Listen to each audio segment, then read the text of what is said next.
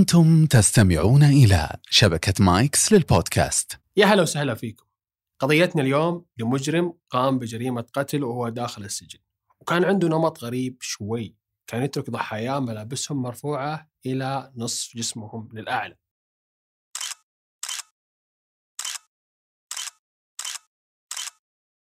يا هلا وسهلا فيكم.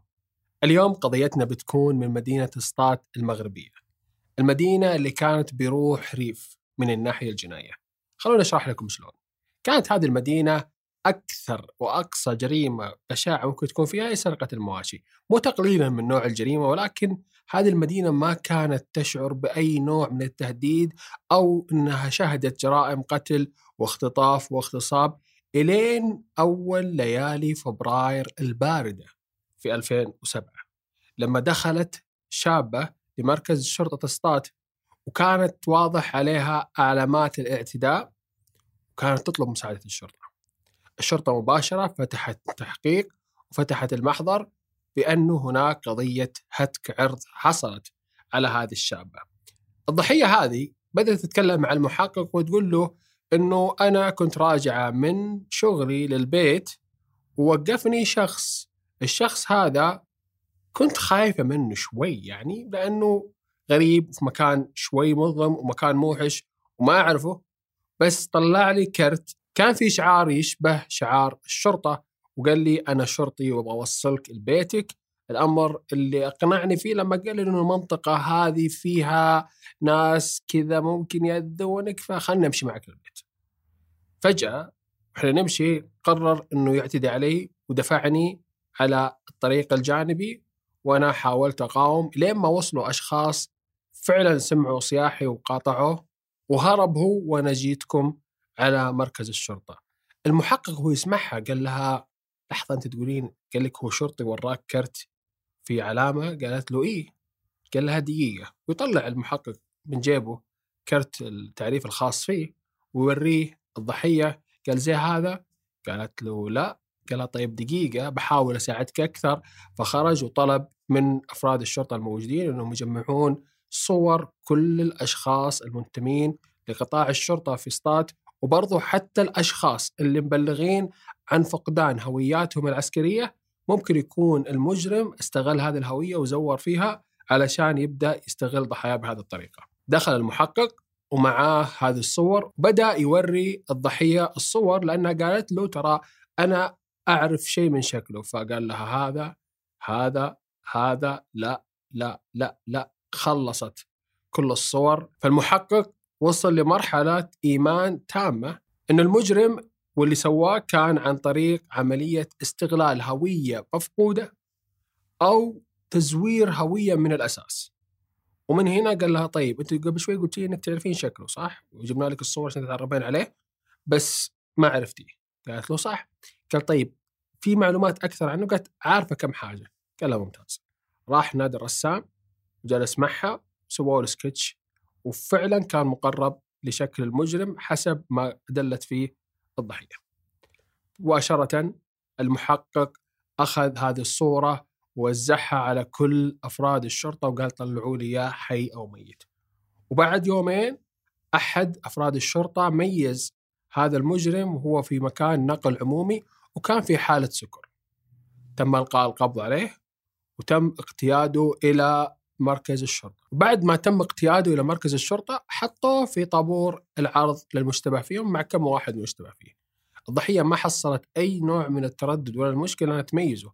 قالت هذا هو اللي اعتدى علي الشرطة مباشرة بدأت تحقق معه وتكلم وقال إنه أنا ما سويت هذا الشيء فقالوا له طيب وش الكرت اللي وريته إياه بعد ما اعترف فأظهر لهم الكرت الكرت هذا كان كرت انتساب لنادي خاص بكمال الأجسام وفعلا كان في نفس الرسمة ونفس النجمة الموجودة في جميع الشعارات الحكومية في المغرب لكن هو بسبب ذكائه وزي ما قالت الضحية إنه وراها الكرت بس هو كان وراها الكرت بسرعة ورجعه مرة ثانية. ما أعطاه فرصة إنها تقرأ بس ميزت الشعار الموجود وبدأت تطمن هذا الموضوع. عموما تمت مطابقة الأشياء والأقوال والأدلة ورفعت القضية بشكل مستعجل للمحكمة، لأنه زي ما قلت لكم مدينة اصطاد ما كانت بهذا النوع من الصخب في الجرائم فكانت هذه القضية لابد أن تحل بسرعة وتعالج بأكثر طريقة ممكنة تكون رادعة. أثناء المحاكمة محامي الدفاع حاول شوي يتلاعب على القاضي وقال له يا حضرة القاضي دقيقة شوي خلينا نفهمها بالعقل، كيف واحدة متعلمة تدرس تمريض ما تعرف تميز كرت الهوية العسكرية من كرت الانتساب لنادي رياضي، مو معقول. فالقاضي ما أخذ برايه وأخذ بالأدلة الموجودة قدامه وحكم بسنة ونص على مجرمنا هذا. ورجعت مدينة اسطات للهدوء الأمر اللي خلى سكان المدينة يهدون نوعا ما أن القضية حلت والمجرم تم إلقاء القبض عليه وقدم إلى العدالة وأخذ حقه لكن هذا الشيء ما استمر فترة طويلة في 11 2 2007 كان في سواق شاحنة وقف على جنب عشان يقضي حاجته وتفاجأ بجثة شبه متحللة لفتاة مستلقية على ظهرها. كان فستانها مرفوع إلى نصف صدرها وكان السروال اللي لابسته رجل فيه السروال ورجل ما فيها يعني ملبسها في رجل والرجل الثانية مكشوفة. وكانت في حالة تحلل تمنع من التعرف عليها؟ مباشرة السائق أخذ التليفون ودق على الشرطة ألو في جثة موجودة على جانب الطريق تعالوا. جاءت شرطة الإسطات وفعلا وجدت الجثة. الجثة لما أخذوها للطب الشرعي كانت في حالة تعفن لا تسمح بعملية التعرف على الوجه ولكن قدروا من خلال البصمات يأخذون جزء منها ويتعرفون على هوية هذه الضحية. الضحية هذه اسمها فاطمة الزهراء حجاج. أمها بلغت عن فقدانها قبل تسع أيام من يوم وجودها الأمر اللي خلى الناس يرتبكون شوي يقولون طيب إيش في إيش اللي حصل إيش إيش الأمر إيش الشهر هذا اللي غير كل شيء إيش الشهر اللي غير كل شيء لمدينه اسطات هذه؟ فجأة كل حاجة تغيرت صار عندنا قضية اغتصاب وبعد كذا قضية قتل بهذا الشكل البشع اللي ما عرفناه من قبل. الموضوع مو عند هذه النقطة بس. الشرطه لما جات عند والدة فاطمة حجاج سألتها إنه هل تشكين في أحد؟ قالت اسمعوا كان في واحد يبغى يتزوجها وإحنا رفضناه وأكثر من مرة كان يحاول يتزوجها وإحنا رفضناه بدا يهدد إنه يقتلها فهذا الشخص اللي أشوفه قتل بنتي فعلا الشرطة أخذت المواصفات أخذت الاسم أخذت العنوان والقت القبض على هذا الشخص ولكن هذا الشخص بعد التحقيقات تبين إنه لا يمت للجريمة بصلة وتم إطلاق سراحه. ومن هنا دخلت القضية في حيز قل المعلومات وما كان في أي معلومات ثانية. جمدت القضية. إلين جاء تاريخ 14 نوفمبر 2008 يعني بعدها بأكثر من سنة. كان في شخص مار على طريق أو متجه إلى مدينة الدار البيضاء. ووقف علشان يأخذ قسط من الراحة بعد ما رجع لسيارته شاف حاجة غريبة شاف حشرات كذا متجمعة عند منطقة على قريب الشارع. فهو كذا أخذ الفضول إنه يشوف المنطقة هذه إيش فيها أو إيش سبب تجمع الحشرات هذا. فتفاجأ بوجود جثة على نفس طريقة فاطمة زهراء حجاج. أنثى متمددة على ظهرها مقتولة وثوبها إلى أعلى صدرها. الفكرة كانت بنفس الطريقة تعاد نفس الموضوع بنطلونها كان رجل موجودة فيه ورجل مش موجودة فيه يعني هي لابسته في رجل ورجل لا الأمر اللي راح وبلغ فيه الشرطة، الشرطة انصدمت وكأنه كلكيت ثاني مرة أو الموضوع يعاد من جديد نفس القضية ونفس الضحية أو نفس وضعيه الضحية اللي وجدت فيها وجدت فيها فاطمة الزهراء حجاج. جاءت الشرطة أخذت الضحية كان في عامل مهم إن الضحية متوفية لها 24 ساعة يعني هذا يمكن أكثر فائدة من وجود الضحية السابقة اللي كانت أكثر من تسع أيام أو أكثر من ثمان أيام كان الموضوع بالنسبة لهم موتر أو مشتت بسبب اختفاء البصمات الموجودة فيهم. ما عليكم في هذه النقطة، النقطة المهمة جدا إنه من وين نبدأ؟ إحنا ما عندنا أرضية مهمة نبدأ البناء عليها، إحنا ما, ما يعني ما نعرف إيش اللي صاير. يعني حتى القضية اللي قبلها ما فيها أي أحد مشتبه فيه واضح، نرجع مرة ثانية نحقق معه. هنا فكر مدير الشرطة العلمية. قال اسمعوا خلنا نسوي حاجة وبنحاول يا عسى إنها تفيد. قالوا وش هي؟ قالوا خلينا ناخذ بصمات وأحماض النووية الخاصة بالمجرمين المدانين بجرائم الاغتصاب أو التحرش في المدينة. يعني اللي قضوا محكوميه وخرجوا. قالوا طيب وجمعوا كل الأشخاص وأخذوا منهم هذه المتطلبات ولما جو الطب الشرعي الطب الشرعي وجد صعوبة في استخراج الحمض النووي الموجود على الضحية. فما كانت هذه القضية إنها تعود لحيز الغموض مع فاطمة الزهراء الأمر اللي خلى الشرطة فعلا تبدأ تتساءل فعلا إيش قاعد يصير تجاه هذه القضية.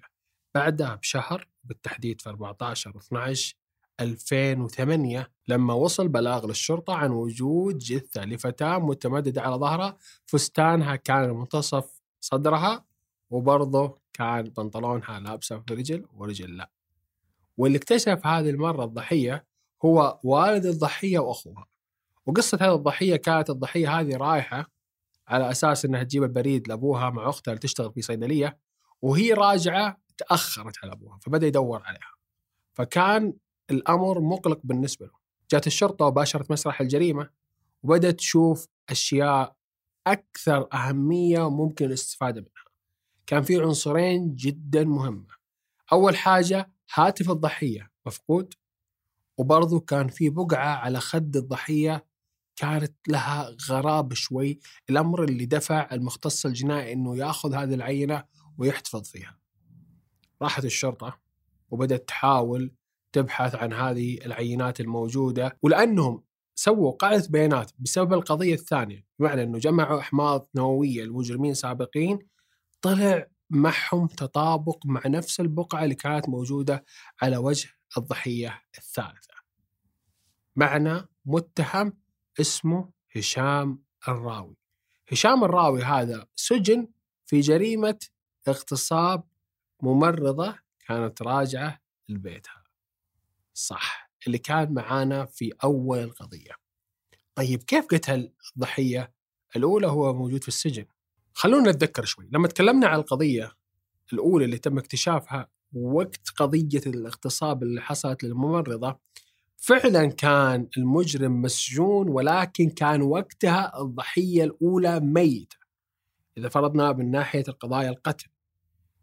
الأمر لما نجي نركبها مع بعض هو أنه مجرمنا هشام الراوي قام بقتل فاطمة الزهراء بعد كذا هو راجع صادف وجود هذه الضحية اللي هي ضحية الاغتصاب اللي تمت فيه عملية إلقاء القبض عليه الشيء اللي سواه هشام الراوي في التحليل السلوكي الإجرامي إحنا نسميه التصاعد المرتجل بمعنى وانه ما كان مخطط لجريمة الممرضة زي ما كان مخطط لجريمة فاطمة فكان في نوع من الارتجال والارتباك والعشوائية الأمر اللي دفع إنه يكون وجود شهود يقاطعونه وبعد كذا تهرب هذه الممرضة إلى الشرطة وتبلغ عليه. الأمر اللي بعد كذا كان حريص إنه ما يسويه مرة ثانية لما خرج من السجن لو تتذكرون معايا إنه كان حكمه سنة وستة شهور ولو تجون تشوفون الجرائم اللي حصلت كانت تقريبا في نفس الوقت اللي خرج فيه هشام الراوي من السجن. بس كان أكثر حذر في هذه النقطة. مباشرة الشرطة ما صدقت إنها لقت هذا الخيط المهم عممت على هشام الراوي ألقت القبض عليه ولما جابته لمركز الشرطة قبل ما يبدون مع التحقيق قالوا لحظة إحنا عندنا إمكانية لوجود دليل ممكن يقطع كل شيء. وفعلا نقدر نحاج فيه هشام الراوي لما يروح الأمر للمحكمة الهاتف المفقود الضحية الثالثة. خلاص خلينا ناخذ رقم الهاتف ونروح لشركة الاتصالات نطلع رقم التسلسل الخاص بالجهاز. كل شيء صار معنا ممتاز. طلع الآن أمر بتفتيش منزل هشام الراوي.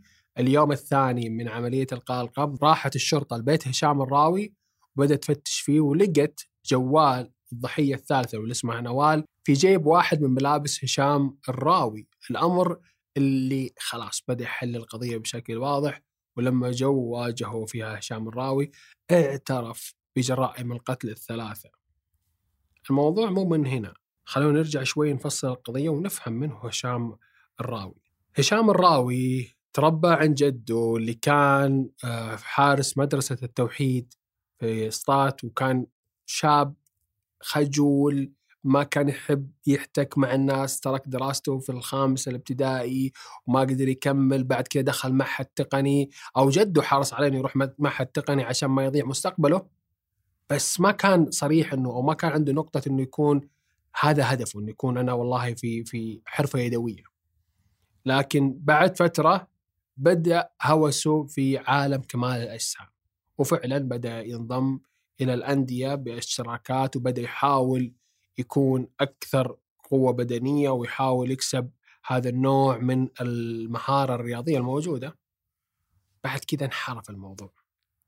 في اعترافات هشام الراوي يقول حاجة مهمة جدا توضح كل حاجة كيف بدت هشام الراوي قبل جرائم القتل بسنة بدأ في معاقرة الخمر أو بدأ يشرب الخمر الأمر اللي كان يصفه هشام الراوي في التحقيقات بأنه كان يساعد هذا المسكر على عملية كسب الثقة في التعرف على الفتيات وكسر حاجز الخجل في المحادثات بينه وبينهم. يعني كان يشرب عشان يحس إنه جريء شوي يقدر يتكلم مع الفتيات. بعد كذا الأمر تطور إلى إنه صار يصل لمرحلة الثمالة الأمر اللي بدأ يقول أو يشكي إنه كان متحكم في السلوك الإجرامي. هل هذا صحيح أو لا؟ المادة المسكرة في سلوك هشام الراوي كانت فقط مجرد مسرع لخيال معتل موجود داخل خيال هشام الراوي كيف أقصد أنه مسرع؟ يعني هشام الراوي عنده فكرة محددة كانت مبنية في الداخل لما كان يشرب الخمر كانت تزيد أكثر فأكثر بشكل متصاعد إلى أن أصبحت سلوك إجرامي على أرض الواقع. طيب كيف ممكن نفهمها وكيف نقدر نشرحها؟ نبي نشرحها من وضعية الجثث. هشام الراوي كان تارك جثث الضحايا في وضعيات معبرة. إحنا نسميها الستيتمنت أو البيان.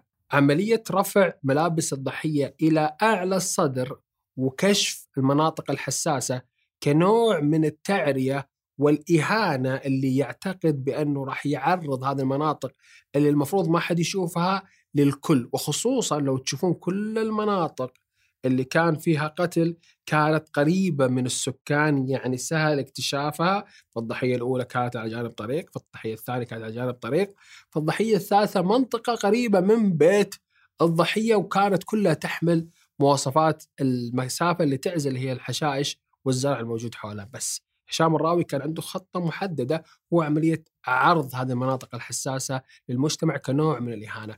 لكن هذه اللحظة أو هذه الصورة هي تصور لهشام الراوي عن نفسه. هشام الراوي ما كان عنده ثقة في نفسه بشكل واضح لدرجة أنه حتى العضلات هذه إلى درجة كبيرة ما كان يؤمن أنها توفر له أي نوع من القبول أو حتى السلطة والسيطرة. لأنه حتى ضحاياه اللي استهدفهم كلهم في المعدل البدني كانوا ضعيفات جدا. عملية السيطرة عليهم كانت أسهل. ويذكرنا هذا الموضوع في مجرم متسلسل شهير اسمه إد كيمبر اللي استهدف طالبات الجامعيات قبل ما يذهب إلى الهدف الأساسي وقتله اللي هي والدته. لكن الفكرة المفهومة الآن أنه في فارق ما بين القوة البدنية عند المجرم والقوة البدنية عند الضحية. كان ممكن المجرم يدور على هدف أصعب زي ما نفهم عن أغلب العقول الإجرامية المتسلسلة يكون عنده نوع من رغبه المطاردة بس هو قرر إنه يستهدف ضحايا أسهل فالموضوع مبني على إنه أنا كيف أشوف نفسي؟ يعني أنا أشوف نفسي ضعيف جدا لدرجة إني بروح لأكثر الأشخاص بدنيا يكونوا ما في مساحة إنهم يقاومون.